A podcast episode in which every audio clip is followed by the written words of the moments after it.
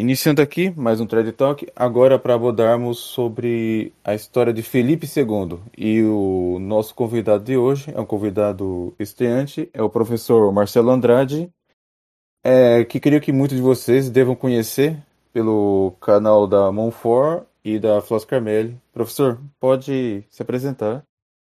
Então, boa noite a todos. Eu agradeço muito aqui o convite do Luciano, que eu não conhecia, né?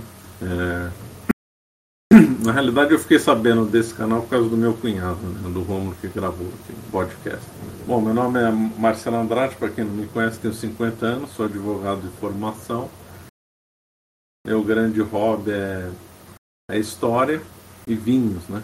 Eu tenho um canal no YouTube dedicado a isso, né? Marcelo Andrade, História e Vinhos. E tenho várias aulas no canal Monfort, Flos Carmeli, algumas no canal Medieval e de um amigo meu, canal do Frederico Aleixo. E hoje, então, eu fui convidado para falar sobre Felipe II. Sobre Felipe II eu já falei também, mais brevemente, na minha aula da Espanha, uma série de 4 aulas que eu gravei no canal do Flos Carmeli também. Então, quem tiver interesse e quiser complementar essa minha aula com mais informações, está lá no Flos Carmeli. Então, antes de começar então propriamente sobre falar do Felipe II, né, vamos contextualizar a época dele, vamos falar um pouco o que estava acontecendo um pouco antes, né, para não cair Felipe II de paraquedas numa exposição. A gente tem sempre de contextualizar, né, para ficar mais fácil o entendimento. Eu não gosto de palestra, já ouvi muitas assim, sem criticar, que às vezes as pessoas são competentes, mas às vezes tem outro tipo de didática, outro tipo de visão. Mas já vi muita palestra que a pessoa começa a falar de uma biografia de alguém e esquece de colocar no tempo, achando que todo mundo sabe o tempo que viveu, contemporâneo a que situação que era e tal. Recentemente eu assisti uma aula nesse sentido, não vou falar o nome das pessoas, falando muito, muito competente, mas não soube contextualizar. Então eu vou contextualizar, não é estou explicando isso para dizer que não é uma enrolação. Eu acho que é uma necessidade. Então, Felipe II, ele nasceu em 1527. Então, 1527, nós já estávamos, a Idade Média já tinha acabado, nós estávamos já no começo da Idade Moderna, né? A Idade Moderna começa, normalmente se fala que a Idade Moderna com a ascensão do protestantismo. A revolta de Lutero tinha sido em 1517. O protestantismo foi uma revolução na Europa, junto com o Renascimento, né? O protestantismo e o Renascimento têm que ser vistos sobre a mesma lógica, sobre o mesmo movimento mundial, que mudou a forma de pensar das pessoas, mudou o dia a dia das pessoas, mudou concepções de Estado, etc. Então, é sobre esse tempo que o Felipe II viveu. O protestantismo ele influenciou mais nações que outras, né? Então, influenciou mais a Alemanha, obviamente, depois influenciou enormemente a Inglaterra. A Inglaterra vai ficar mais protestante que a própria Alemanha. O protestantismo também foi para a Holanda, né, que a gente fala Países Baixos, foi para a Escandinávia, né, por isso que até hoje, né, Noruega, Suécia são protestantes. Acho que a Escandinávia foi onde o protestantismo mais triunfou, né? Lá eles aceitaram de modo muito intenso o protestantismo, infelizmente, né? Eles tinham sido convertidos, né, eles eram vikings, eles atacavam a Europa, né? Eles se converteram ao catolicismo e depois se perderam aí no século XVI. É uma pena. Em outros locais, o Renascimento fez mais mal que o protestantismo. Exemplo, a Itália, né? A Itália, o Renascimento foi pior do que o protestantismo do ponto de vista de afetar a sociedade. Na França, houve as guerras religiosas. Nós vamos comentar um pouco como o Felipe II lidou com elas. Na Espanha e em Portugal, o protestantismo foi quase zero. Isso daí é uma coisa da... Claro, não podemos deixar de fazer uma ponte com isso, com a providência divina. Por quê? Porque a Espanha e Portugal eram as duas grandes nações colonizadoras, duas grandes nações missionárias, né? Então, se Portugal e a Espanha tivessem aderido ao protestantismo, não tinha Brasil católico, não tinha México católico, não tinha Filipinas católica, etc. Então, aí é claro que não dá para não pensar na providência divina de ter preservado a Península Ibérica do protestantismo, né? Inclusive, antes que eu me esqueça, os padres da época associaram a perda, alguns padres, né, não todos, né, principalmente o padre Bernardino de Sahagún, que era espanhol e atuou no México. Ele relacionou a conquista do México, né, e da América à perda dos territórios católicos na Europa. Ou seja, ele pensou assim: nós perdemos territórios católicos na Europa e Deus deu novos territórios católicos na América. Um ganho compensou uma perda. Esse paralelo do Bernardino de Sahagún é muito difundido, né? É uma interpretação que sempre se dá desse contraste entre a perda de nações católicas, de nações que se perderam no protestantismo, e ao mesmo tempo o ganho no México e em outros locais, né? Mas um dado dessa época da Idade Moderna é o fortalecimento dos reis. Então os reis se tornaram absolutistas, se bem que também oscilou muito o absolutismo. O absolutismo na época do Felipe II ele não era tão absoluto como foi, por exemplo, o rei Luís XIV, que foi numa outra fase, que era o rei absolutista por excelência. Na realidade nós podemos dividir a Idade Moderna, a Idade Moderna vai mais ou menos de 1517 a 1789. Nós podemos dividir ela em duas fases. Primeira fase, de 1517 a 1648. E a segunda fase, de 1648 a 1789. Por que essa distinção das duas fases? Porque nessa primeira fase, a Espanha se impôs como a maior potência do mundo. Em especial, uma família se impôs como a mais poderosa do mundo, que era os Habsburgos. E na segunda fase, de 1648 a 1789, foi a época do apogeu da França, né, na qual a França dominou o mundo culturalmente, como economia, e na qual dominava outra família, né, os Bourbons. E a fase de transição de uma fase para outra foi a Guerra dos 30 Anos. Né? A Guerra dos 30 Anos mudou a Europa, sem dúvida nenhuma. A Guerra dos 30 Anos aconteceu principalmente onde hoje a Alemanha, destruiu a Alemanha. Sem dúvida nenhuma, uma das causas do nazismo foi a Guerra dos 30 Anos. A Paz de Westfália, que deu fim à Guerra dos 30 Anos, que foi a paz de 1648, ela então mudou o mundo, foi condenada pela Igreja, né, o Tratado de Westfália. O Tratado de Westfália fortaleceu demais os reis. Então, a época moderna, essa primeira fase dita absolutista, de 1517 a 1648, é muito diferente do ponto de vista de concentração do poder do que na segunda fase. Então, quando a gente fala de absolutismo nessa primeira fase, temos que falar com certo cuidado. Depois, no decorrer dessa aula, eu vou dar alguns exemplos.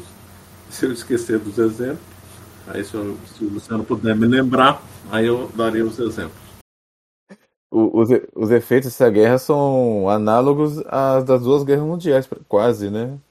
Sim, teve regiões da Alemanha que só foram ter reposição populacional, elas perderam tanta população que demorou 200 anos para ter reposição populacional no local.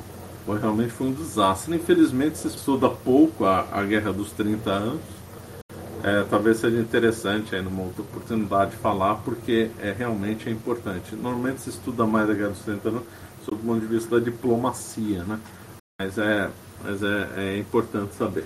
Bom, agora fazendo esse contexto aí mais geral, vamos chegar mais agora no particular. Nós só podemos falar em Espanha depois da unificação que foi feita pelo casamento entre a Isabel de Castela e o Fernão de Aragão.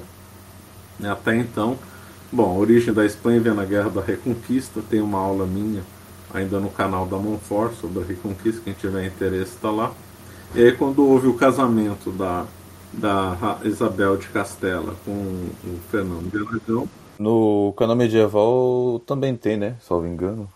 Também tem.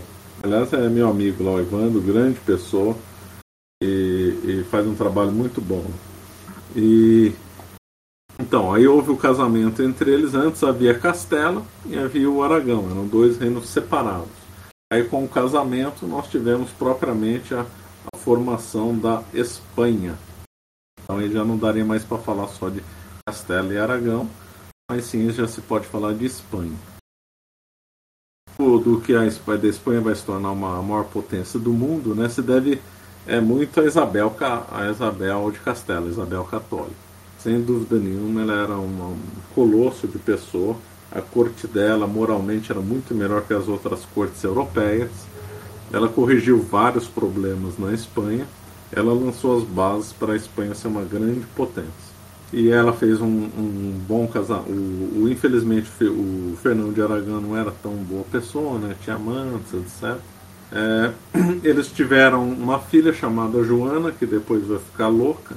E essa Joana casou com o Filipe o Belo, também chamado de Filipe de Habsburgo. E ela, então, ele era de outra família, né? Então, era de uma família, então, não ibérica. Era muito comum os casamentos entre portugueses e espanhóis, né? Nessa época, o Filipe II, a mãe era portuguesa e tal. Na corte da Isabel de Castela também se falava português também. Mas aí vem, então, o sangue Habsburgo. E aí, por isso que vai gerar a dinastia dos Habsburgos na Espanha. Vai gerar depois o filho entre o Filipe de Habsburgo e a Joana, que depois vai ser chamada Joana Louca, né, porque ela enlouqueceu. Aí vai nascer Carlos I ou Carlos V, na visão do Império. Só concluir do Filipe o Belo, né? Teve dois Filipe o Belo, né? Teve um da Idade Média, francês, e aí teve esse Filipe de Habsburgo, ou Filipe I da Espanha também, né? Conhecido como Filipe I da Espanha, Filipe o Belo ou Filipe Habsburgo. A Joana Louca enlouqueceu, ele governou pouco porque ele morreu cedo, né? Ele acabou morrendo cedo, então ele não governou muito. A Joana Louca e o casamento deu o filho, o Carlos V, né? Mais conhecido como Carlos V que Carlos I, nasceu lá na região do Império Sacro-Romano-Germânico, nasceu na Espanha, né? O Carlos V. E aí a Joana Louca enlouqueceu, foi internada numa torre. Aliás, tem um compilado de músicas, né, atribuídos que ela ouvia, né, porque ela gostava muito de música, que ela ouvia, e aí fizeram um compilado com uma certa base histórica chamado Músicas de Joana Louca. Essas músicas são muito bonitas. Quem tiver a oportunidade de pesquisar lá no YouTube, tem um conjunto canadense chamado La Nef, Nef é E-N-E-F, né? E eles têm um disco chamado Músicas para Joana Louca. São músicas muito bonitas. Então aí fica. A loucura dela não impediu de ter bom gosto musical, né? Pois é. Então, aí o Filipe II, então, já abreviando, né? Ele foi, então, eleito o imperador do Império Sacro-Romano-Germânico e, ao mesmo tempo, rei da Espanha. Com ele, então, a Espanha se tornou a maior potência do mundo. Aí não tinha como não ser, já que aliou a força do Império com a Espanha, né? O Império Sacro-Romano-Germânico reunia, grosso modo, onde hoje é a Alemanha, Países Baixos, Áustria e algumas regiões ali da Itália. Ou seja, dominava todo o centro da Europa. Era um império altamente fragmentado, com mais de 300 estados, com vários níveis de soberania. Uma beleza a história do Império Sacro-Romano-Germânico, que também tem que ser contada algum dia, mas aí vale para... que é uma beleza de história. O Império Sacro-Romano-Germânico foi dissolvido pelo Napoleão, né? Napoleão foi uma desgraça para a Europa em tudo, e aí também cabe a ele a desonra de ter dissolvido o Império Sacro-Romano-Germânico. Para a humanidade em geral, diga-se de passagem. Durante o Império dos Carlos V se consolidou aqui o poder na América. A América tinha sido descoberta, né? O termo descoberta, é claro que é impreciso, né? Mas eu não vou entrar nessas minúcias. Então, no tempo da Isabel de Castela, em 1492, o Cristóvão Colombo veio para a América, né?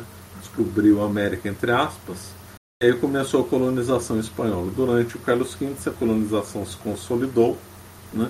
Então, além de vastas porções na Europa, o Império Espanhol, na mão de Carlos V, ainda tinha possessões na América, né? Carusquito passou a maior parte da vida dele longe da Espanha. Os assuntos do Império Sacro-Romano-Germânico eram sempre mais urgentes, mais difíceis de solucionar do que na Espanha. Na Espanha então era administrada por regentes, né? E aí quando o Filipe II começou a crescer, ele acabou assumindo aos poucos o comando da Espanha. E ali sempre teve guerra, né? O Carlos V pegou justamente o tempo do Lutero. Houve já muitas guerras entre protestantes, católicos, guerra entre estados papais, França e Espanha. Nessa época a guerra entre França e Espanha estava bem intensa, né? Eles ficaram, a Espanha e a França ficaram em guerra durante 60 anos. E interessante que na Idade Média eles eram aliados, né? Na Guerra dos 100 Anos, Castela era aliada à França, né? E aí com crescimento da Espanha e outros horizontes, aí acabou tendo essa rixa forte, essas guerras entre França e Espanha, que teve um ponto culminante quando o Carlos V conseguiu capturar, ou melhor, um general do Carlos V, né, conseguiu capturar o rei da França, né? Foi um ponto alto para a Espanha, um ponto baixo na história da França, já que o Francisco I, rei da França, foi capturado pelos espanhóis. Um dado aí realmente impressionante, e um dado que mostra a força da Espanha, né? A Espanha então se tornou não só a maior potência do mundo em extensão territorial, mas também militarmente, porque foi desenvolvido os terços, né? Os terços era a elite do exército espanhol, que lutavam bravamente, com boas técnicas militares, e durante muito tempo não perdiam, né? Eram as vitórias dos terços eram simplesmente espetaculares, essas vitórias dele. Podemos dizer que, fazendo uma analogia, né, a Espanha para a época era mais poderosa do que os Estados Unidos atualmente? É muito difícil falar isso, né? Porque são tempos muito diferentes, não tinha tecnologia, né?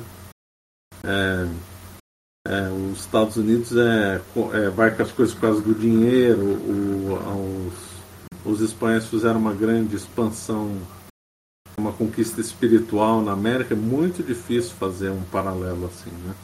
É lógico que do ponto de vista espiritual, do ponto de vista de magnanimidade, o Império Espanhol foi muito melhor que os Estados Unidos, cara, não dá nem para comparar. Praticamente insuperável, né? Praticamente insuperável. Foi superável, né? Em área, em população, pela Inglaterra, né? No século XIX. Uma expansão evangelizadora, né? Bem diferente, bem diferente das colônias inglesas em geral, né? Expansão econômica dos estadunidenses, né? Então, outros tempos. Então, o Carlos V, fez guerras incontáveis, né? Aí podiam perguntar, bom, de onde sai tanto dinheiro para puxar essas guerras? Esse era um grande problema que atormentou a Espanha durante todo o reinado do Felipe II e do Carlos V, porque guerra custa caro, não tem jeito. E tinha que ter financiamento também. Aí entra o Fugger, chegou a ser o homem mais rico do mundo, né? Que era um banqueiro e fazia financiamento para todo, financiou o Papa, financiou o Carlos V, financiou o Felipe II. Esse dinheiro normalmente era pago com recursos próprios da Espanha, mas também com a prata que vinha da América também, né? Sobre o Jacob Fugger, né, eu li já em alguns lugares que ele não só era o mais rico do mundo da época, como ele é o homem mais rico de todos os tempos. Os tempos, exatamente. Eu também ouvi isso. É que é muito difícil também fazer essa análise, que uns dizem que teria sido Mansa Musa. Viveu na Mauritânia, por incrível que pareça.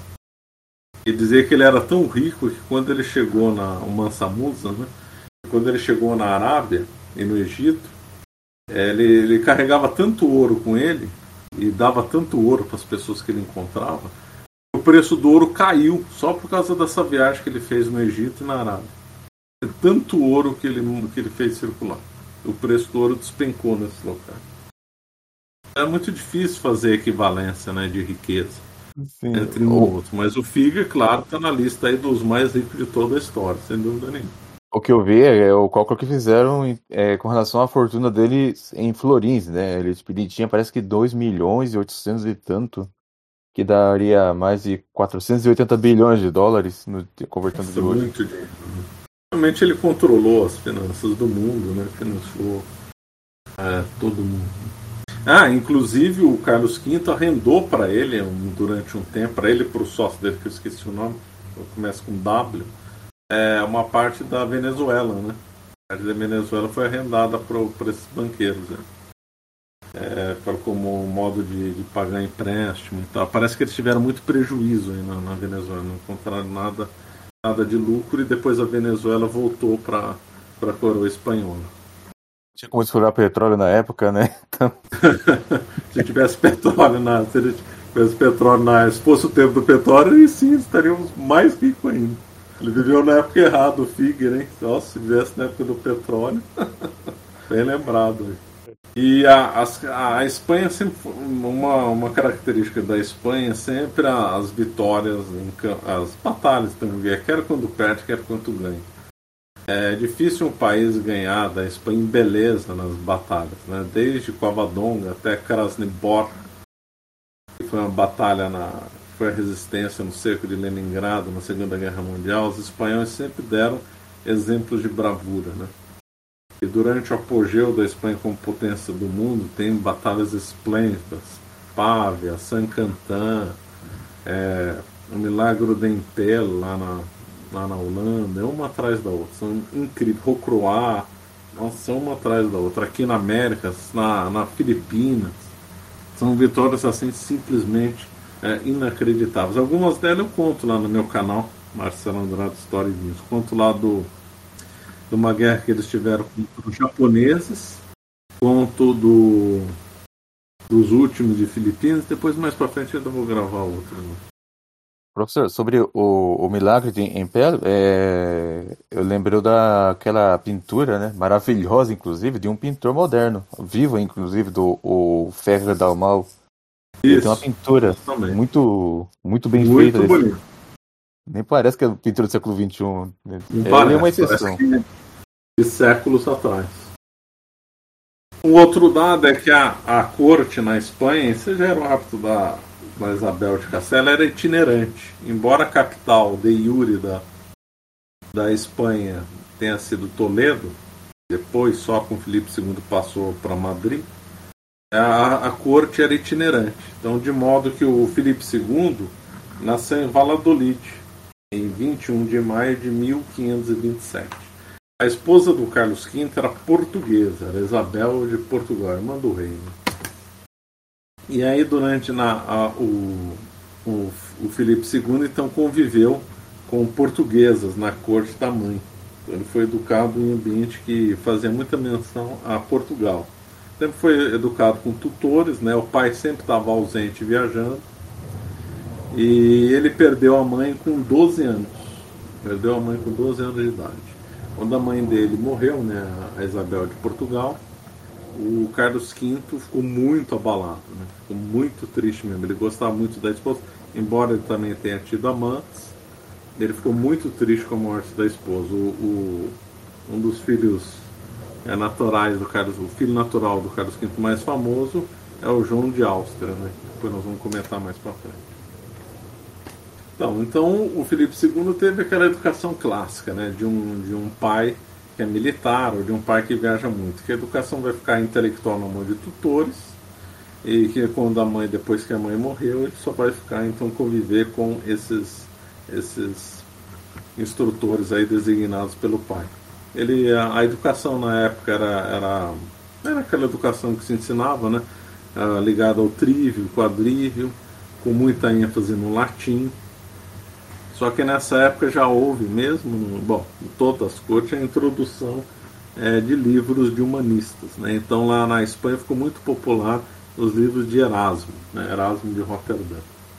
O dado é que o Filipe II não era lá muito ligado nos estudos, ele gostava mais de artes da guerra, ele gostava muito de cavalgar, fazer as justas, né?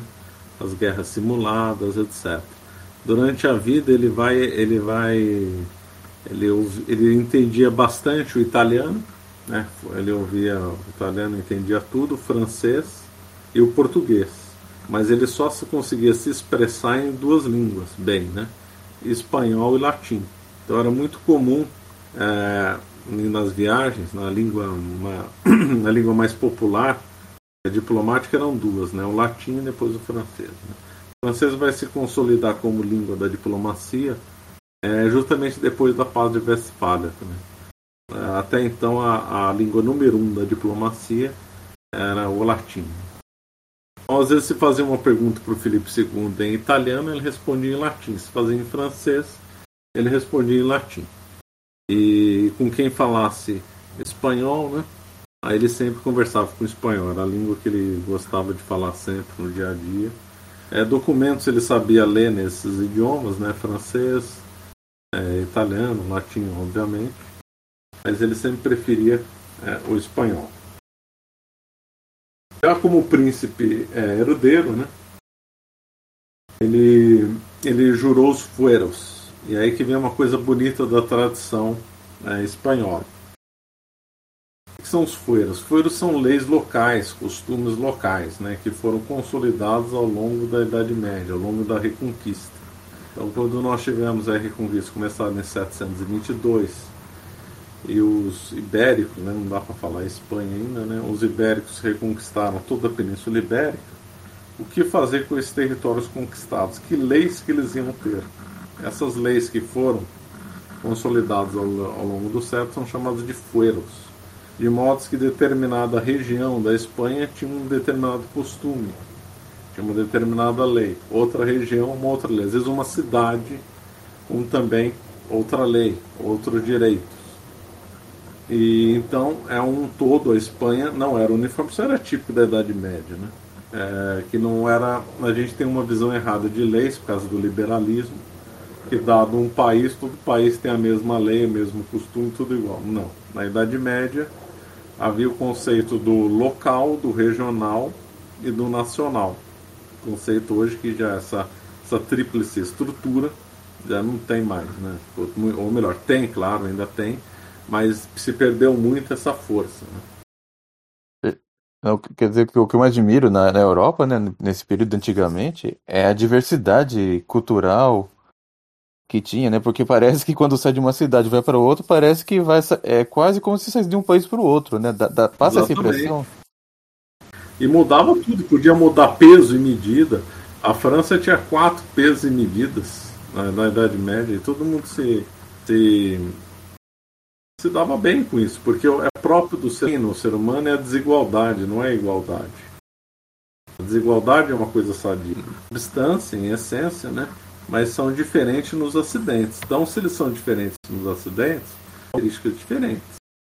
E o homem, eu não lembro que exemplo ele usou, mas ele usou 2 exemplos de duas cidades gregas, ele falou que se cercasse, acho que foi em política ele disse isso, que se fizesse cercar com muralha em órbita. Por isso que os formigueiros são todos iguais, em qualquer país do mundo. Muito bem observado, gostei muito da sua observação, perfeito, é isso mesmo. Você vê nos formigueiros, nas abelhas é tudo igual, verdade, tem toda a razão. Tem que observar. E Aristóteles fez uma definição espetacular, né? Definiu a sociedade como formada por sociedades menores. A sociedade não é formada por indivíduos, a sociedade é formada por sociedades menores. Essa era a concepção grega, concepção medieval e católica, né? Na cidade grega havia então essa estrutura de família, frátria, tribo, até chegar na cidade. A estrutura medieval era análoga a este, o barão, o conde, o duque, até chegar ao rei. Então nós havíamos estruturas descentralizadas, regionais, com suas leis e costumes. Isso é muito bonito. E o que traduz isso em miúdos? Traduz isso em miúdos que o rei tinha pouco poder. Já que esses costumes eram muito arraigados em todas as regiões da Europa católica, isso significava que o rei pouco mandava, e é verdade. Os reis medievais pouco mandavam, eles mandavam mais em questão de guerra, em questões de direito de família, se a gente pegasse, por exemplo, a França, né? Mas em questões de impostos sempre foi um problema enorme pedir para aumentar imposto, porque o costume impedia isso, né? O Filipe II vai ter muito problema em que aumentar a arrecadação. Ele só conseguia aumentar a arrecadação somente em Castela. Em Aragão ele não conseguia, porque violava os costumes locais, né? Violava os fueros. Se havia alguma disposição do rei contra os fueros, normalmente essas populações resistiam.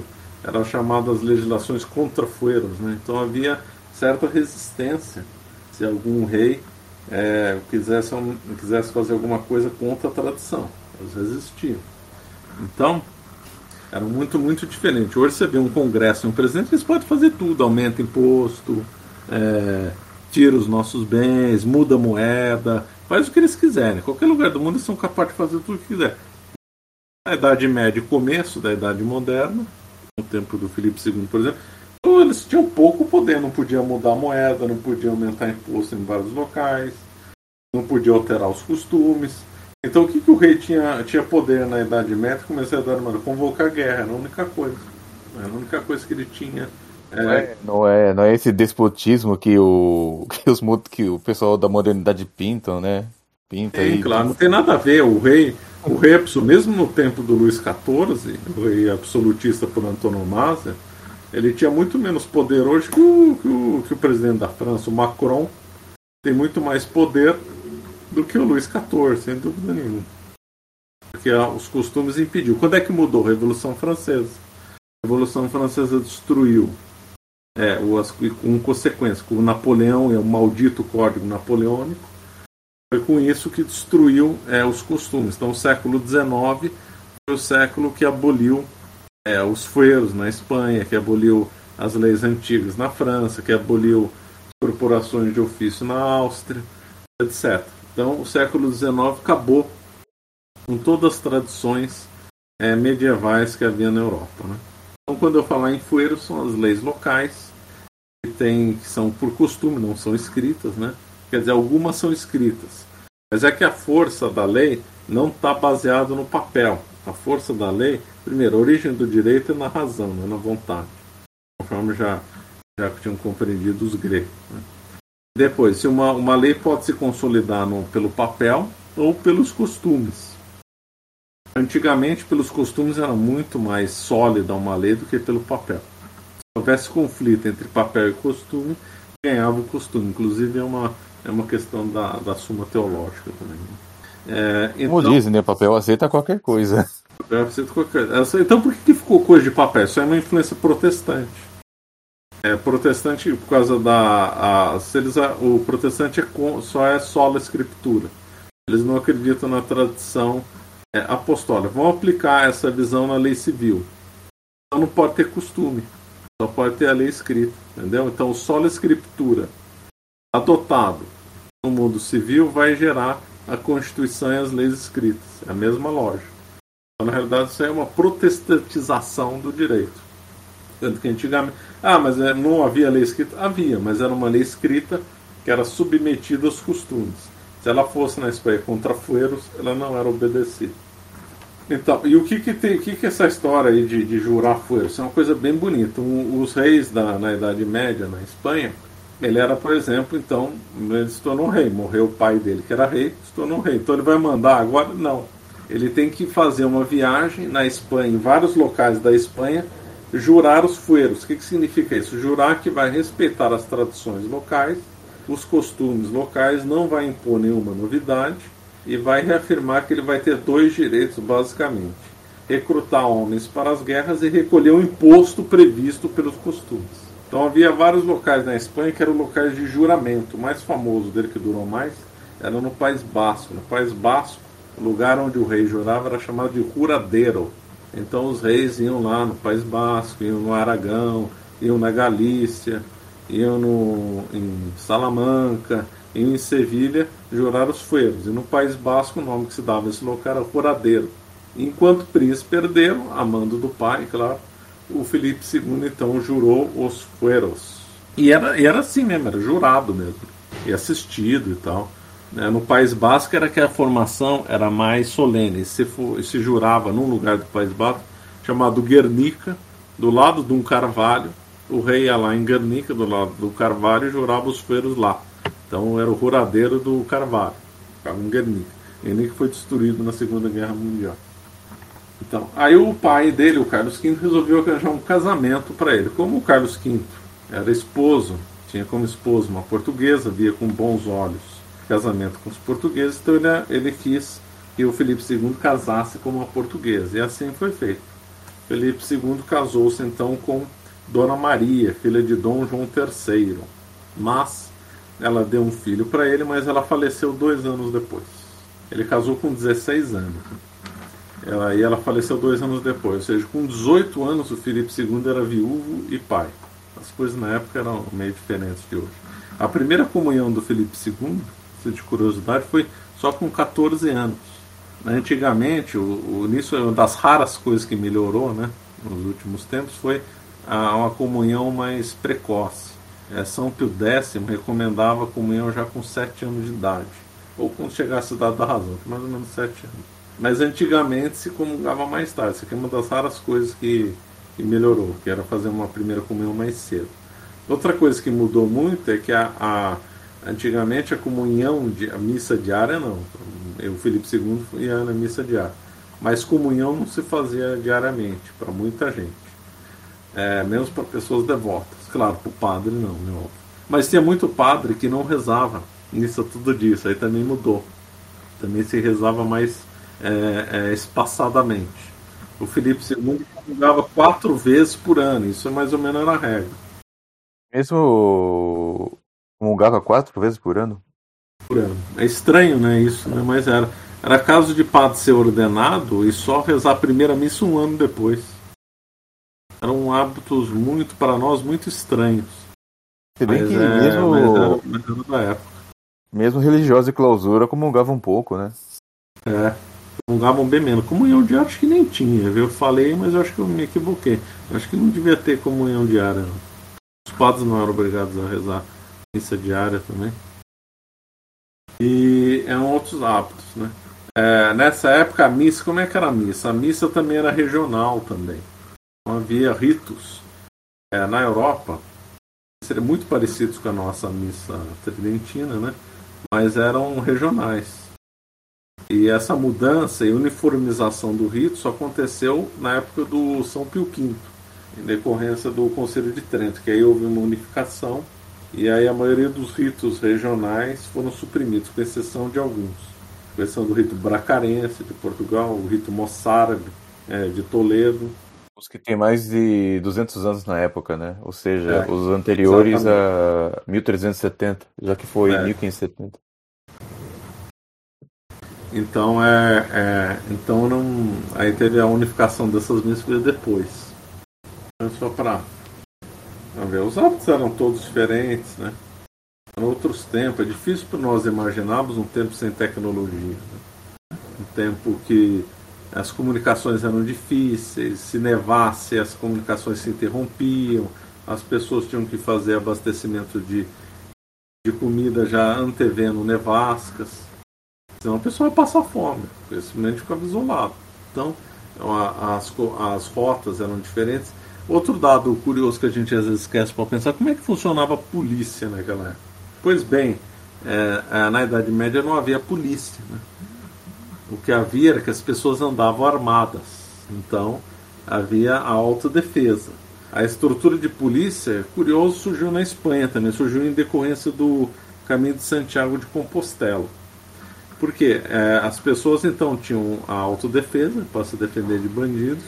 E nos locais onde era próximo de cidades ou próximo de castelo de nobres, os nobres faziam sua vigilância naquele local, que era do interesse do nobre manter a sua vizinhança segura.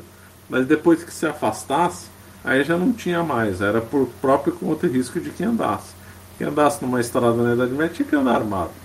Podia sofrer uma emboscada de bandidos e ter que se defender. O conceito de polícia, moderno, claro, começou a surgir em decorrência do Caminho de Santiago de Compostela, que era um caminho que as pessoas faziam muito, né? Virou o terceiro, chamado terceiro caminho da cristandade, né? O primeiro de Jerusalém, o segundo de Roma, o terceiro de Santiago. E aí, como ia muitos peregrinos, começou a atrair também muito bandido, né? Então aí os nobres locais resolveram se reunir e fazer o que se chamou hoje de polícia, montar um corpo de gente armada para proteger os peregrinos. Então está aí a origem da polícia moderna que surgiu na Espanha. Então nós temos uma dificuldade com essas coisas de comunicação. É tudo muito mais difícil, de viagem, tudo, né? Portanto, a gente nunca perder essa coisa de vista, né? Bom, com a morte da esposa, começou-se então estudar um novo casamento para o Felipe II. E aí se pensou na Inglaterra. E o Felipe II casou-se com Maria Tudor, rainha inglesa, em 1554. E é um dado impressionante. O Felipe II, ele vai ter uma vida muito tribulada, uma vida muito intensa, né? E uma das coisas do dado da biografia impressionante é que ele foi rei consorte da Inglaterra.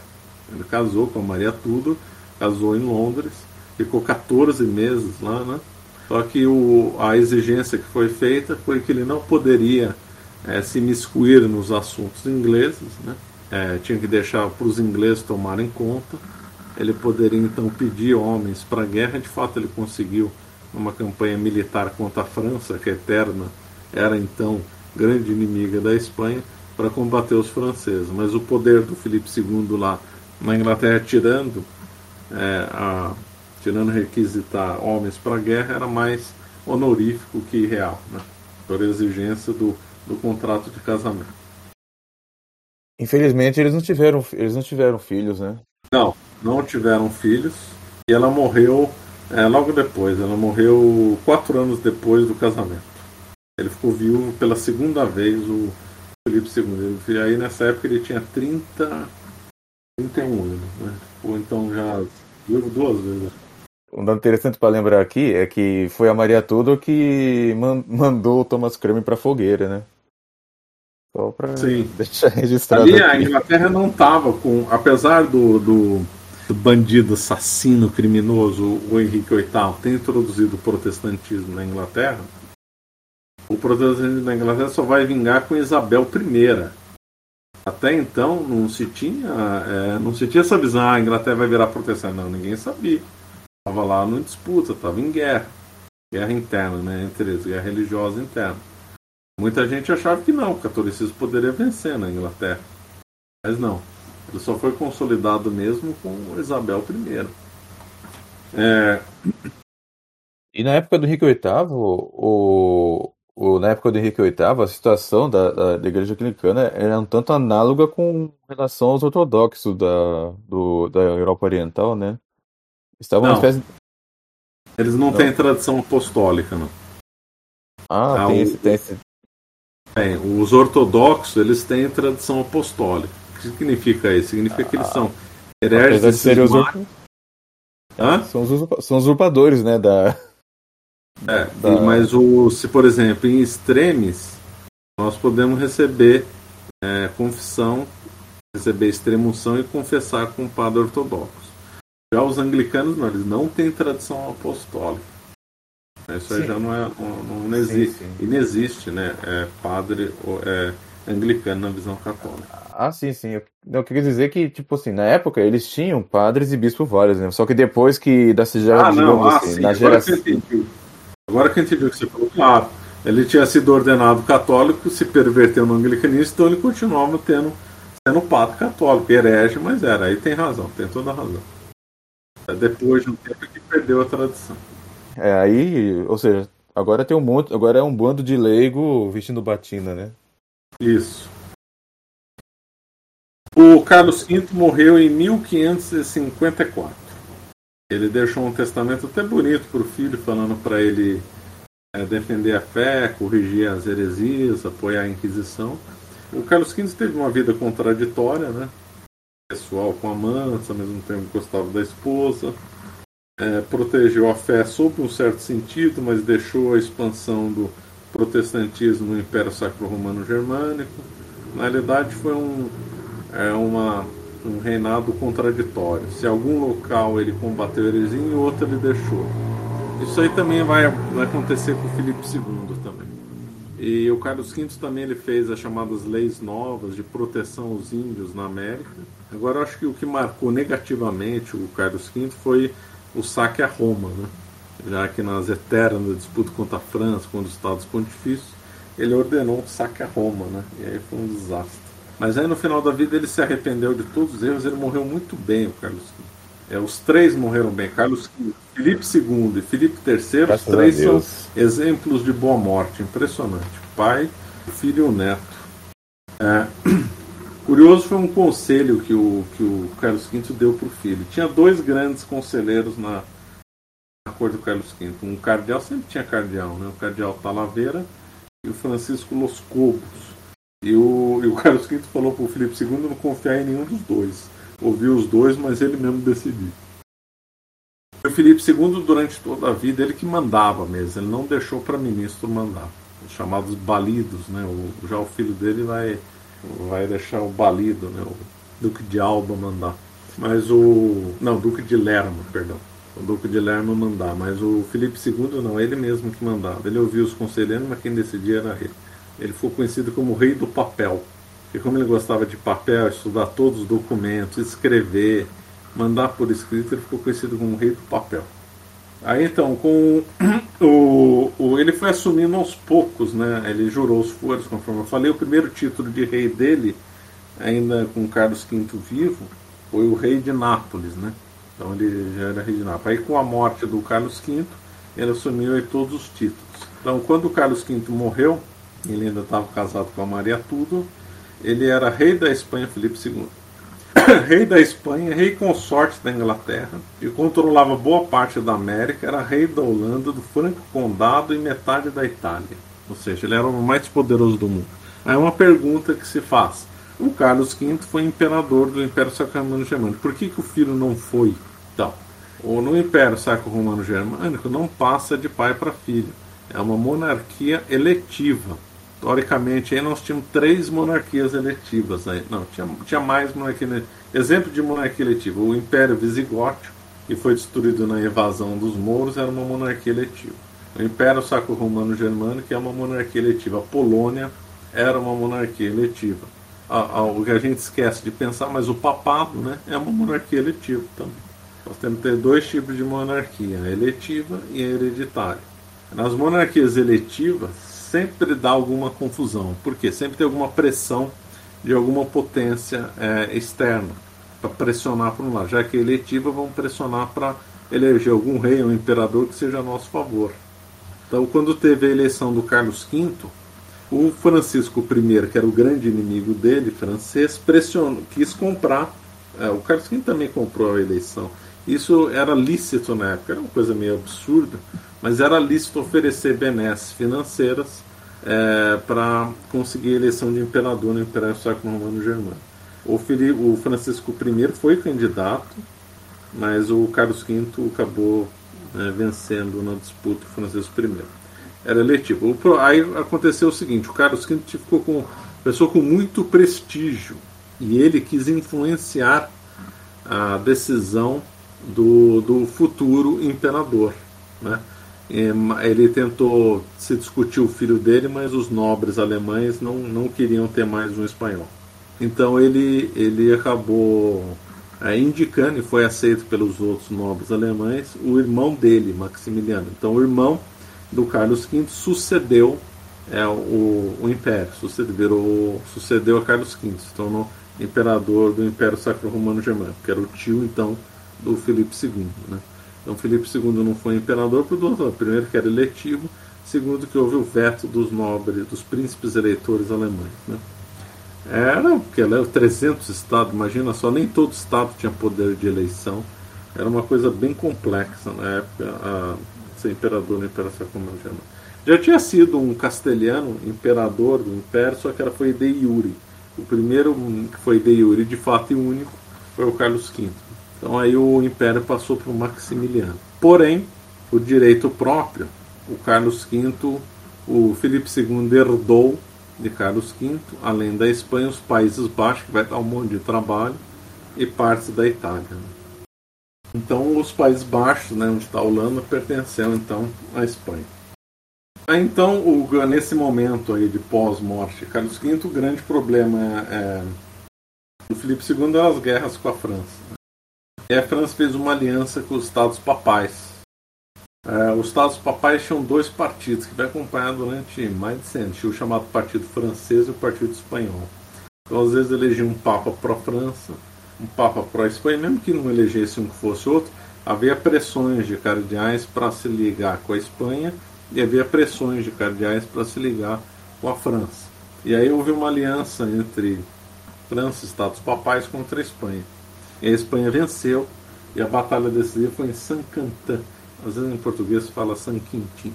Foi a única batalha que o Filipe II presenciou, né?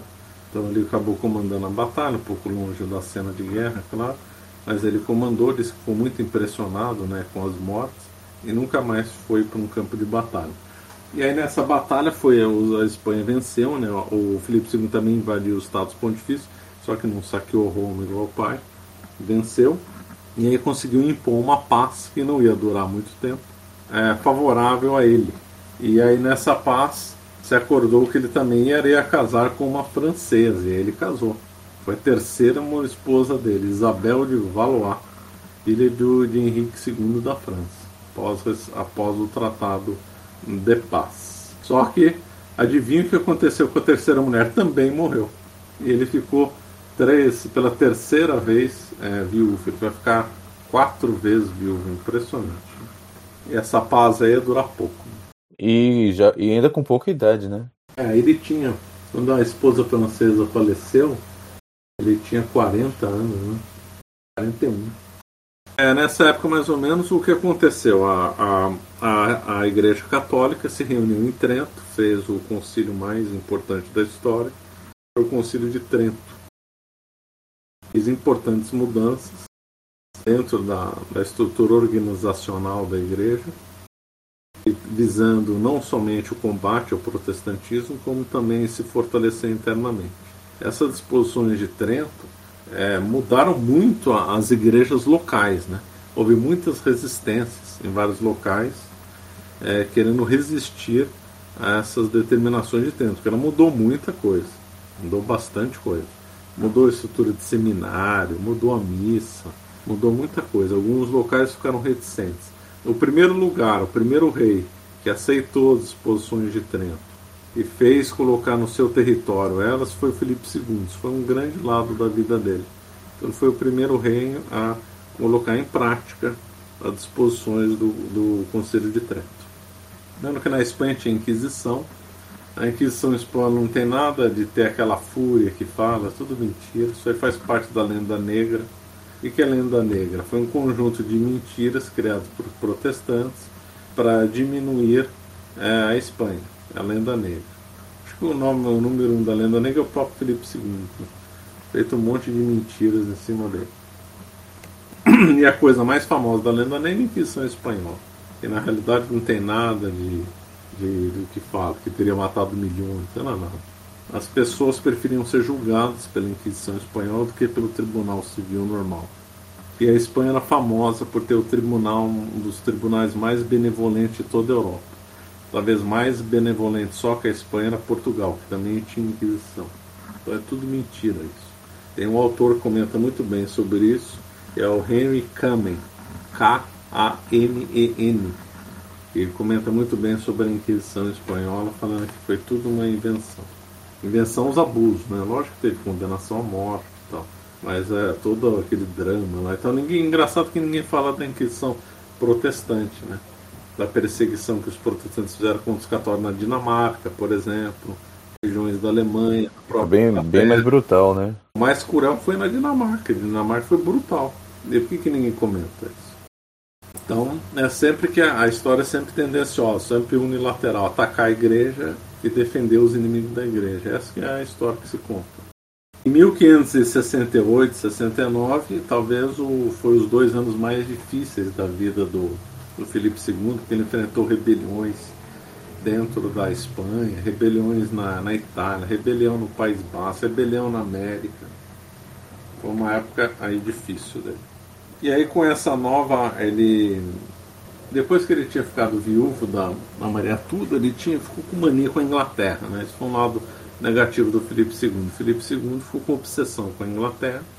Ele quis casar com a Isabel I, que ela figura horrorosa, protestante, ligada à magia negra, ligada a John Dee, que foi um mago. Aliás, lamentavelmente, quando o Felipe II foi para a Inglaterra, o John Dee fez o horóscopo dele, né?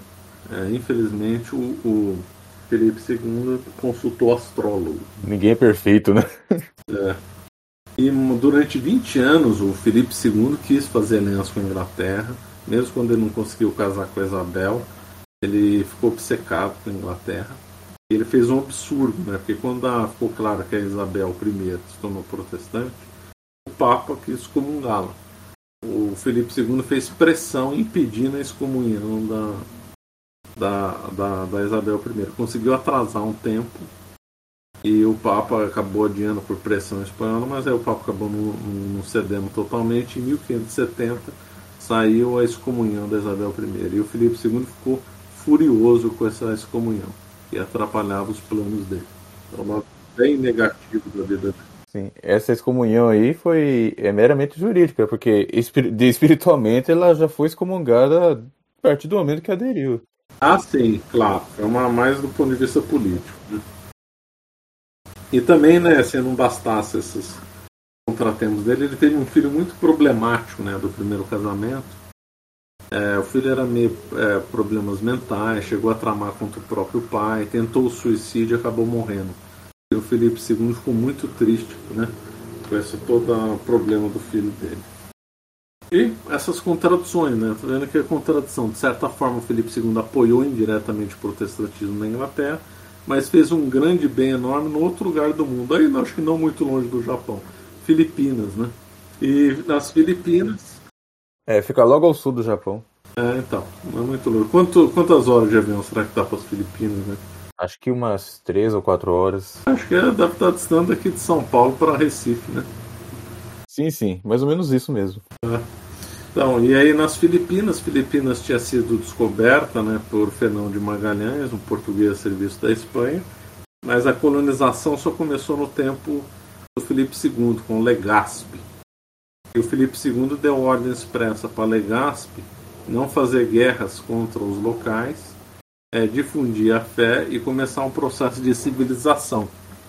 E foi feito. Filipinas, o povo foi muito dócil para o catolicismo. Foi um dos locais onde o catolicismo se enraizou mais solidamente, até hoje, né? E de modo pacífico. A história das Filipinas é exemplar. Pouca gente comenta sobre isso, né? Foi lá, os espanhóis chegaram, não fizeram guerras, converteram todo aquele povo, expulsaram os japoneses que abusavam deles, expulsaram os chineses, maometanos e construíram uma civilização lá. Foi muito próspero. E aí, quando passou para a mão dos americanos em 1898, começou a entrar em decadência, que é outra coisa que também ninguém comenta. Sim. E infelizmente, apesar de ainda a Filipinas ser oficialmente, né, um único país asiático de maioria católica, aquele catolicismo modernista. Mas aí já é pós-concílio Vaticano II, né? Agora tem dois lá que é a maioria, o outro é Timor, que era português, né? Sim. Graças à influência do Vaticano II e da Babilônia moderna, né? Claro. Os Estados Unidos acabou com as Filipinas, né? Sentido cultural, né? E também ele não desenvolveu nada lá. Mas os japoneses destruíram as Filipinas na Segunda Guerra Mundial. Os filipinos sofreram. Os filipinos hoje estão na mão dos maçons hoje em dia. O presidente é maçom ou Duterte? E agora tem a pressão militar chinesa lá, né? Para completar a desgraça. Aliás, tem uma guerra muito bonita de espanhóis contra os japoneses. Tá lá no meu canal, não vou me demorar se não perder o foco. E se não bastasse todas essas guerras que o Felipe II tinha, né, também o pai dele, a guerra contra a França, atritos contra a Inglaterra, problemas no Império Sacro-Romano-Germânico, contra os Estados Papais, problema no México, ele também tinha um grande inimigo no Mediterrâneo, que eram os turcos, né? O Império Otomano tinha conquistado Constantinopla lá no século XV, e eles expandiram, né? Não só expandiram por terra, como também controlavam boa parte do Mediterrâneo, boa parte na base de piratas e corsários. E aí houve sempre enfrentamentos militares no mar do espanhóis contra os turcos. Não só espanhóis contra os turcos, mas venezianos, e os estados papais sempre atritos contra os turcos, né? E aí o Papa resolveu fazer uma liga para combater os turcos, a Liga Santa, né? E seria liderada por João de Áustria, o meio-irmão dele, filho do Filipe II. Né? Esse João de Áustria era um colosso de pessoa, né? Embora uma vida meio ruim, mas é uma pessoa muito valente. E ele vai liderar então aquela que ficou, acho que a batalha mais famosa que tem, né, no Mediterrâneo, que é a Batalha de Lepanto. Então participou gente da Espanha, participou italianos, participou gente dos Estados Pontifícios e de Veneza. E aí os católicos, os muçulmanos, só para ter uma ideia, os muçulmanos perderam 200 embarcações nesse conflito e perderam 20 mil homens. E entre os católicos, apenas 20 galeras foram destruídas e 9 mil homens foram mortos. Foi uma vitória espetacular. Foi o tempo de São Pio V. São Pio V teve uma visão milagrosa dessa vitória. E nós temos aí Nossa Senhora da Vitória. Ele teve uma visão, né, dessa vitória, ficou muito feliz. E aí foi um momento glorioso, né, para a Espanha, para o Felipe II, já que boa parte dessa vitória se deveu à Espanha. A Espanha e os italianos aliados, né? Vários italianos, vários desses terços e militares espanhóis, e militares serviam a Espanha, eram italianos. O mais famoso do mar que era o lendário, né, para os genoveses, era o lendário Andrea Doria, uma grande figura, condottiere, né, um condottiere, Andrea Doria, que serviu o Carlos V e depois morreu. O sobrinho do Andrea Doria estava nessa batalha de Lepanto e ajudou aí na vitória. A batalha de Lepanto é um colosso, vale muito a pena estudar.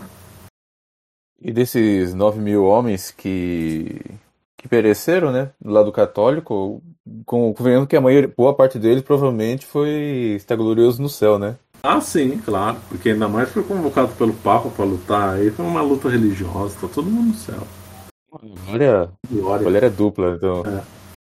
Bom, e aí o que nós temos? Agora vamos olhar para Portugal. Em Portugal, 1578, morreu Dom Sebastião na Batalha de Alcácer-Quibir, norte do Marrocos. Não deixou descendente Dom Sebastião. Aí que nasceu a lenda do sebastianismo. Não vou entrar nessa aula. Aí, com a morte do Dom Sebastião, sumiu o tio dele, que era cardeal, não tinha filho, obviamente. E o cardeal vai morrer 2 dias depois. Cardeal Henrique, né? Cardeal Rei, que ele era chamado. Morreu 2 anos depois, em 1580. Então, Portugal ficou sem herdeiro. Houve uma luta pela sucessão em Portugal. E teve de um lado Filipe II, né, já que ele tinha sangue português, a mãe dele é portuguesa, com o prior do Carso, Dom Antônio. E o Filipe II foi muito hábil, né, porque já no tempo do cardeal Henrique, em 1579, ele já tinha mandado uma pessoa para lá chamada Moura, esqueci o primeiro nome dele, Moura, para cooptar pessoas, envolveu até dinheiro também, né, para cooptar pessoas em favor do Filipe II.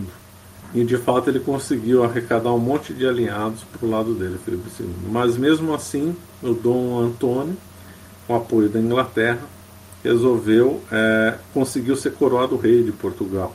E aí houve uma guerra. Filipe II invadiu Portugal, aí não tinha graça, né? Era o maior exército do mundo, maior potência, e conseguiu conquistar facilmente Portugal. E o Filipe II foi aclamado então rei de Portugal também nas cortes de Tomar. E aí ele jurou que ia respeitar todas as tradições portuguesas e ia ser um rei de 2 coroas, ou seja, os portugueses cuidariam dos assuntos portugueses. Ele se dava bem porque ele tinha sangue português, né?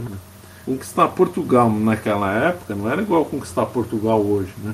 Conquistar Portugal naquela época era levar embora o Brasil, algumas feitorias na África, Goa, Macau, Timor, ou seja, o Filipe II se tornou senhor de um império onde nunca o sol se põe, né?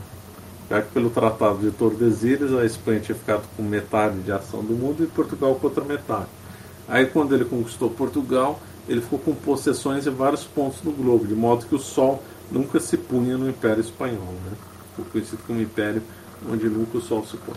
Só uma curiosidade, a única cidade que se recusou a usar a bandeira espanhola foi Macau. Macau não baixou a bandeira portuguesa, ficou portuguesa durante os 60 anos de União Ibérica. O Império Português sobreviveu independente em Macau. É um detalhe só da história. Então, quando eu falei que ele dominou Macau, não, a única exceção foi Macau. Macau ficou, se recusou a aderir à Espanha e também não teve problema, não. Felipe II não quis invadir Macau. Resumindo, ele se tornou o senhor do mundo praticamente, né? Ficou. Ele já era o homem mais poderoso do mundo com a conquista portuguesa, ficou indiscutível. Aí teve um surto meio messiânico na Espanha. Então, alguns padres, outros falaram que ia se realizar a profecia da Sagrada Escritura que diz que ia ter um rei, só um rei, sobre todos os territórios. Esqueci os termos exatos. E aí teve então esse surto com a conquista de Portugal. Terá um rei só sobre todos os estados católicos do mundo. Então a Espanha ia terminar de conquistar a França e o resto que faltava para ser então conseguir conquistar esse sonho. Que obviamente era um delírio, né? Mas foi o apogeu, né? Foi o apogeu da Espanha, né? O apogeu da Espanha foi com o Felipe II. Normalmente os Habsburgo foram 5 reis, né? Os 2 primeiros, Carlos V e Felipe II, chamados de Áustrias Maiores. O período de maior potência da Espanha. Os 3 últimos são chamados de Áustrias Menores, porque a Espanha começou a perder tudo. E o Zenit foi com Felipe II, justamente com a conquista de Portugal. Bom, aí avançando, ele começou a atormentar lá o Felipe II, foi a França de novo, porque morreu lá o rei, que cuja memória morreu assassinado, né? Ou ele morreu na justa, agora eu não me lembro. Bom, aí a França ficou com morrer um rei e o herdeiro, né, por via torta, era o Henrique IV de Navarra. E o Henrique IV de Navarra tinha se perdido, né, tinha abandonado o catolicismo. E aí a França ficou dividida e entrou numa guerra civil. De um lado os que apoiavam o Henrique IV e do outro lado a Liga Católica, que era contra o Henrique IV de Navarra. Então Felipe II apoiou a Liga Católica. E aí houve guerra, né? Houve cerco em Paris, aí o Felipe II manda o exército espanhol levantar o cerco de Paris. Olha, foi uma guerra bem encaneçada essa. Guerra que normalmente a gente esquece, mas seria uma guerra, para quem tem interesse em batalhas, tudo, foi esse período aí, bem da 1580 até 1584. Que houve essa guerra. Acho que foi mais, foi uns 8 anos de guerra entre esses dois partidos. E foram vitórias bonitas dos dois lados, cerco em Paris, levantamento do cerco, invasão lá para Toulouse, invasão no sudeste, invasão no sudoeste, ataques e batalhas realmente impressionantes. Aí, quando que terminou a crise? Terminou que o Henrique IV se converteu ao catolicismo. E aí ele fez uma célebre frase que se lembra até hoje, né? Paris vale uma missa. Aí quando ele se converteu ao catolicismo, esvaziou os argumentos da Liga Católica, já que ele já tinha se tornado católico. E o Papa aceitou ele como católico. Então, aí foi feita uma paz. O interesse do Felipe II, é lógico que era um interesse religioso, mas também político. Porque se a Liga Católica tivesse vencido, ele teria um aliado na França. Aí com a vitória do Henrique IV, ele ganhou um inimigo. Então foi religioso e político. O Felipe II, assim como o pai dele, pensava das duas formas. Aí já é uma mudança de mentalidade que nós temos na Idade Média para a Idade Moderna. Na Idade Média se pensava somente em religião. Vamos lutar pela religião, ponto final. Na Idade Moderna já se começou a pensar em nações. Então muitas das guerras que o Carlos V fez e Felipe II fez eram em favor de nações e não da religião. Então havia ali que o Felipe II se negociou com príncipes protestantes, com reis protestantes, sem problema não viu um apoio dele à Inglaterra com a Isabel I, visando então coisas políticas e visando acordos que favorecessem a Espanha. Então ele colocou a política acima da religião nesse contexto, assim como o pai dele também fez. Isso é uma coisa péssima, não só deles, mas de toda a Idade Moderna, colocar a nação acima da religião, né? Esse é um fator, claro, que se consolidou ao longo da Idade Moderna, não temos hoje em dia, claro, isso Mas a Idade Média não, se colocava a religião acima das nações, né? E claro, isso porque esse é um ponto importantíssimo de toda essa mudança de pensamento que teve na Idade Moderna. Aí então, aí ele esqueceu um pouco lá da França, engoliu seco lá a vitória do Henrique IV e voltou contra a Inglaterra. Aí ele rompeu a paz com a Inglaterra, acabou a Inglaterra, a Rainha Isabel era horrorosa, como eu já falei. E uma outra coisa, a Inglaterra foi a nação que mais se utilizou de corsário. Corsário é um pirata contratado por uma nação para assaltar outras. Então, a nação que mais fez corsários foi a Inglaterra. E o corsário mais famoso era o Francis Drake, que atormentou muito a Espanha. A Inglaterra assaltava galeões no Caribe, a Inglaterra assaltava barcos espanhóis no Canal da Mancha, deu apoio para os protestantes na Holanda. O Filipe II cansou disso e formulou um plano de invasão da Inglaterra. A meu ver, completamente descabido.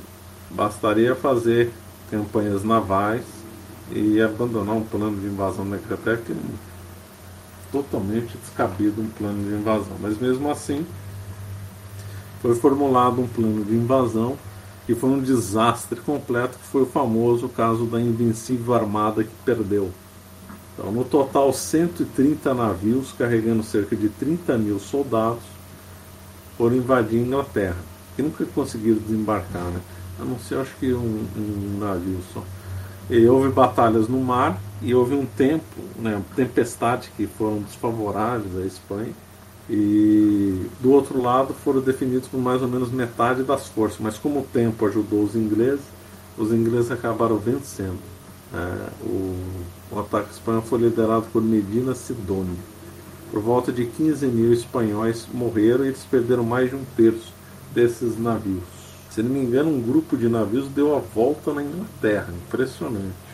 Eles perderam no tempo lá na costa do Canal da Mancha, voltaram para Calais, atacaram de novo, viram que não dava para voltar e deram a volta na Inglaterra, no sentido anti-horário. Impressionante essa discussão, mas perderam. Há um detalhe dessa daí, que os melhores navios eram os portugueses, né? Foram nessa batalha. Aliás, a União Ibérica, que durou 60 anos para Portugal, foi um desastre. Existem uns fanáticos aí pela Espanha que diz que o certo seria Portugal e a Espanha unida. Certo? Coisa nenhuma. A União Ibérica foi um desastre para Portugal. Desastre. Além de ter perdido um monte de barco nessa batalha, ganhou a Holanda como inimigo e durante um tempo a Inglaterra, que eram aliados comerciais de Portugal, né?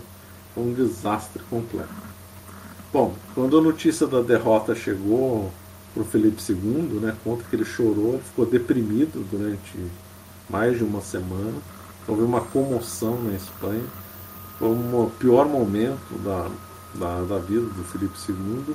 E do ponto de vista militar, acho que foi a pior derrota da Espanha, né? Perdeu para a Inglaterra. Foi o ponto baixo aí da história da Espanha, a perda da invencível armada. Isso é muito exaltado na Inglaterra, né? Os ingleses exaltam muito isso. Agora, curiosamente, os ingleses esquecem, porque os ingleses fizeram a contra-armada, liderada por Francis Drake. Então, isso, o pensamento é correto. A Isabel I pensou correto. Eles nos atacaram e ficaram enfraquecidos, vamos atacá-los como troco. E aí os ingleses fizeram então a contra-armada, chamado pelos espanhóis de contra-armada invencível. Esse episódio da contra-armada, os ingleses não gostam de lembrar, porque eles foram derrotados. Houve ataques no Caribe, os ingleses perderam tudo. Houve ataques na Espanha, eles perderam tudo. A derrota mais humilhante dos ingleses foi em La Corunha, quando uma mulher, heroína, tem uma estátua dela lá em La Corunha, chamada Maria Pita, pôs para correr os ingleses. Um momento espetacular aí de resistência. Certo até aqui? Tudo bem. Essa história é impressionante, de uma mulher botar os ingleses para correr. Outro problema que o Felipe II começou a ter foi com os holandeses, né? Os Países Baixos eram protestantes. Não havia meio de tentá-los converter para a fé, vários problemas que não vamos entrar em detalhes. E a independência da Holanda durou 80 anos. Imagina só, a guerra dos 80 anos. Então aí o Felipe II sempre teve problema, colocava administrador, não funcionava, ia pra guerra, aí tentava fazer paz, não dá certo, tentou fazer um casamento lá com a... Um casamento também não deu certo. Então sempre foi um problema, os Países Baixos. Foi nesse contexto de guerra que foi a Batalha do Milagro de Impelo. Os Países Baixos, eles têm um histórico de... Parece ser um país de... que sempre teve uma tendência meio revolucionária, né? Sim. Sempre acolheu livres pensadores. Uma coisa... Judeus também. Ah, sim. Eles receberam muitos judeus, né? E os judeus acabaram fazendo uma aliança com os calvinistas. E aí, então, mudaram completamente o pensamento de lá, né? E outra coisa sobre a Holanda, né? Que... Eu não sei, eu acho que a Holanda foi o país que foi o pior colonizador de todos os tempos, né? Porque foi o pior de todos. Foi um desastre completo. Eles exploraram as colônias por duas companhias comerciais, a Vic e a Vock, né? Foi um desastre. Bom, aí o Filipe II começou a ficar doente, né? Ele sofria já fazia um tempo de gota. Na realidade, ele nunca teve saúde muito boa. Mas aí a gota começou a atormentá-lo, que atacava junto os dedos. Ao longo do tempo ele começou a sofrer demais com isso. E aí como ficando no... Ele tinha viajado muito e resolveu então parar de viajar e construir um palácio, convento, chamado El Escorial, no norte de Madrid. Muito bonito, lugar assim esplêndido. Então ele ficava lá porque já não tinha mais condições de andar.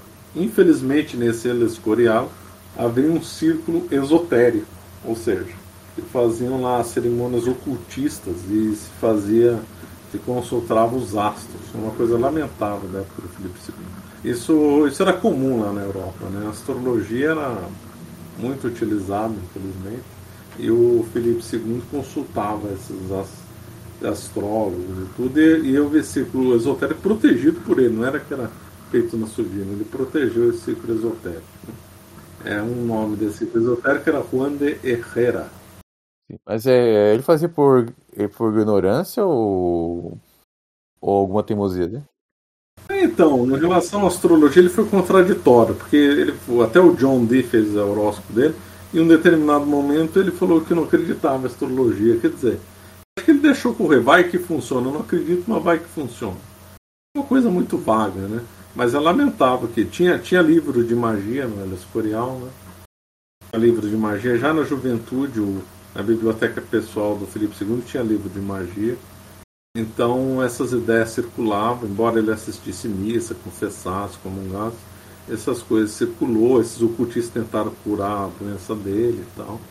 Uma coisa contraditória, né? Não tinha essas contradições do tempo, né?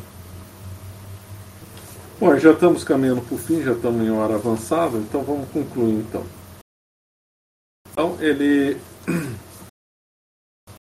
começou a ficar doente. Vamos falar só um pouco mais da personalidade dele, né? Os protestantes diziam que ele era soturno, não falava, praguejava os outros, mal-humorado. Não, nada disso. Ele era uma pessoa muito controlada, tinha um controle de si muito grande, ele era muito atencioso com todo mundo, né?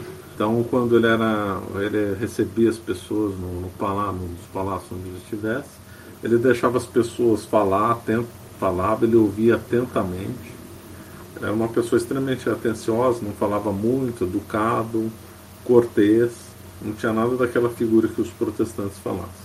E o que era impressionante dele era os olhos penetrantes que ele tinha.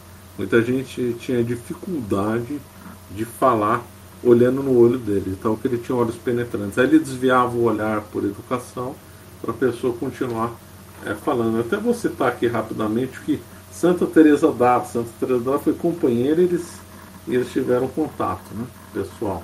Santa Teresa d'Ávila fez um comentário dele pessoalmente, e aqui eu vou ler, vai ser a única coisa que eu vou ler, não gosto de ler em coisa, porque perde o vídeo. Mas nesse aqui eu acho que vale a pena. Segundo Teresa d'Ávila, diante de Filipe II, diz o seguinte: comecei a falar com ele quando o seu olhar penetrante, daqueles que penetram na alma, depositou-se em mim. Então abaixei meus olhos e rapidamente declarei o que queria. Quer dizer, a própria santa sentiu o peso do olhar. E sempre ele faz esse retrato dele, né, com aquele olhar de... Como se estivesse encarando a pessoa que está olhando a pintura, né? É, ele tinha um olhar assim magnífico. Diz que muitas pessoas nem conseguiam falar, tinham que fazer. Disse que uma vez ele recebeu um bispo, o bispo não conseguia falar, ele pediu desculpa ao bispo, leu o que o bispo ia falar. Quer dizer, ele era muito atencioso, muito, muito. E uma outra coisa bonita dele é que ele detestava bajulador, né? Porque o mal das cortes é estar cercado de bajulador, né? Ele odiava o bajulador. Ele gostava de ser direto com as pessoas, sem ser desrespeitoso, e não gostava de bajulador. Os protestantes apelidaram ele de demônio do meio-dia, né? Aliás, é um elogio. Se o protestante te acusa, é um elogio. Eu tenho uma biografia da Santa Teresa d'Ávila, escrita pela Marcelo Claire. Ali diz que ele, na reforma do Carmelo, ele chegou a intervir, né, em favor da Santa Teresa d'Ávila, né? Ele gostava muito dela. Ela elogiou ele, ela falava do grande rei e tal, e ele apoiou ela indiscutivelmente. Ele gostava dela e ela dele. Perfeito. Então acho que eu já falei com tudo, só vou falar agora do finalzinho da morte dele, né? Falando demais dele já. Concluindo, é uma figura contraditória, não é longe da lenda negra que os protestantes venderam, mas também é longe também da lenda branca. Muitos fanáticos espanhóis tradicionais dizem que ele é um santo, etc. Vejo os dois lados exagerados. Ele foi, conforme eu falei, contraditório, fez coisas grandiosas, mas também fez algumas coisas erradas, né? E aí ele vai falecer em 1598. Ele começou a ter feridas expostas, ele começou a sofrer demais. Ele tinha muita devoção a relíquias, então ele pediu para trazer as relíquias, ele precisava ficar junto com as relíquias, né? Ele ficava na cama lá no El Escorial. O aposento dele no El Escorial é muito simples. Para o homem mais poderoso do mundo, era um aposento simples. Ele ficava lá, então, e do quarto dele ele podia assistir à missa, né? O El Escorial foi projetado com uma capela interna, de modo que quem tivesse alguns quartos podia ver a missa do quarto. E para ele isso foi muito bom, porque mesmo um doente morrendo, ele podia ver a missa. Ele, conforme eu falei, ia na missa todo dia, não gostava de ser interrompido na missa. Uma vez, um conselheiro dele foi dar uma notícia que que a Espanha tinha conseguido uma grande vitória. Aí ele falou assim: nenhuma grande vitória justifica eu ser interrompido na missa. Bonito, muito bonito. Tem um respeito muito grande. Ele sabia o valor da missa, né? E aí então, a morte dele foi espetacular, foi muito simbólico. Era o homem mais poderoso do mundo, agora quase imobilizado numa cama, cheia de ferida, e mal conseguia mover uma mão. O resto, por que não conseguia mover mais nada no final? Mal conseguia mover uma mão. Ele seria capaz de enviar exércitos para invadir a França, exército no México, exército nas Filipinas, fazer campanha militar na Itália, era incapaz de mexer uma mão. Essa contradição, esse jogo dele, não conseguir mexer, só conseguir mexer uma mão, mas conseguir comandar exército, foi espetacular esse jogo. Ele só conseguia tocar relíquias. Depois ele pediu o crucifixo que o pai dele morreu segurando o crucifixo. Ele quis morrer segurando o mesmo crucifixo. Aí ele se despediu, né, dos conselheiros, dos parentes, e chamou o filho dele, o futuro Felipe III, que também morreu muito bem. E aí ele fez falou pouco, mas falou bonito pro filho. Falou o seguinte pro filho, abre aspas: veja como acaba todas as grandezas. A minha morte é igual a dos pobres. E aí se pergunta, por que não fui um frade leigo? Fecha aspas. Quer dizer, esplêndido, né? Esplêndido. Ele teve uma morte muito simbólica. A morte que toda ele foi a mais poderosa do mundo. O que adianta toda a riqueza na hora da morte? Não adianta nada. Esse contraste dele, não conseguir se mover, mas conseguir mover os exércitos, é esplêndido. A morte do Filipe II, do Filipe III, é citada, né? É até pelo santo. Que santo que citou a morte dos dois como exemplo? Me deu um branco agora. Foi Santo Antônio Maria Claret, que cita a morte dos dois como morte exemplar, né? O Santo Afonso, em um dos seus tratados, que agora não me lembro qual, ele fala, né, que o Filipe II, em uma revelação privada, foi visto no céu também. Tá bom, com essa morte, com esse sofrimento, claro. Ele também comenta o Filipe III. O Filipe III foi pior que o pai, E também teve uma morte bonita. Só para não ficar no ar, se não me engano, ele falou do Felipe III. Me arrependo de tudo, preferia ter sido um porteiro em um castelo qualquer do que a vida que eu tive. Bem, com essa morte, o Felipe II conseguiu reparar, né, esses erros de se envolver com... Conseguiu. Os três tiveram morte bonita. Isso que é interessante. O Carlos V, Felipe II e Felipe III se arrependeram de tudo, morreram de forma humilde e de forma honrada. O sofrimento que o Felipe II teve nos últimos 20, 30 anos foi brutal. Brutal. Depois ele cheirava mal, né? As pessoas não queriam se aproximar dele porque ele cheirava mal, com aquelas feridas abertas. Ele tinha que os médicos iam lá tocar as feridas sem anestesia. Ele tinha dores brutais e sofreu isso com muita humildade, com muita força. Quer dizer, eram poucas pessoas que na circunstância dele teriam resistido, que ele resistiu com tanta hombridade e com tanta humildade. A morte dele realmente é um grande exemplo. Ele cheirava mal, ele fazia necessidades deitado, eram dores brutais, que a gente nem tem como saber, porque hoje nós temos anestesia, né? Operado, às vezes tinha que cortar as feridas dele a seco, sem anestesia nenhuma. Ele queria comungar, depois no final não podia, porque não conseguia nem mais engolir. Então foi um sofrimento brutal. Morreu em 1591. E ajudou a reparar tudo, né? Mas enfim, pode falar, professor. Bom, então acho que já me alonguei demais. Então, aqui eu encerro aqui então. Claro, vou deixar você fazer as últimas considerações. Agradeço aí mais uma vez a oportunidade de falar nesse podcast. Espero que futuramente podemos voltar com outros temas. Então, muito obrigado a todos. Agradeço, professor, a sua presença. E acredito também que... Não, seria pertinente também mencionar o seu livro, né? Impérios Coloniais, que... Acredito que também trate do assunto. Não trata, não dá para chegar tanto em minúcia, não? Né? Da vida, não com essa profundidade, porque senão o livro ficaria muito grande. Só cito o Felipe II em uma outra ocasião. Impérios Coloniais trata genericamente dos impérios em geral, né? Império português, Espanha, holandês, inglês, francês. De qualquer maneira, nós divulgamos aqui. E mais uma vez eu agradeço a todos que escutaram até aqui, ao professor Marcelo Andrade, com a sua brilhante exposição, como sempre. É uma honra ter uma aula sua agora no nosso canal. E salve Maria. Salve Maria. Boa noite.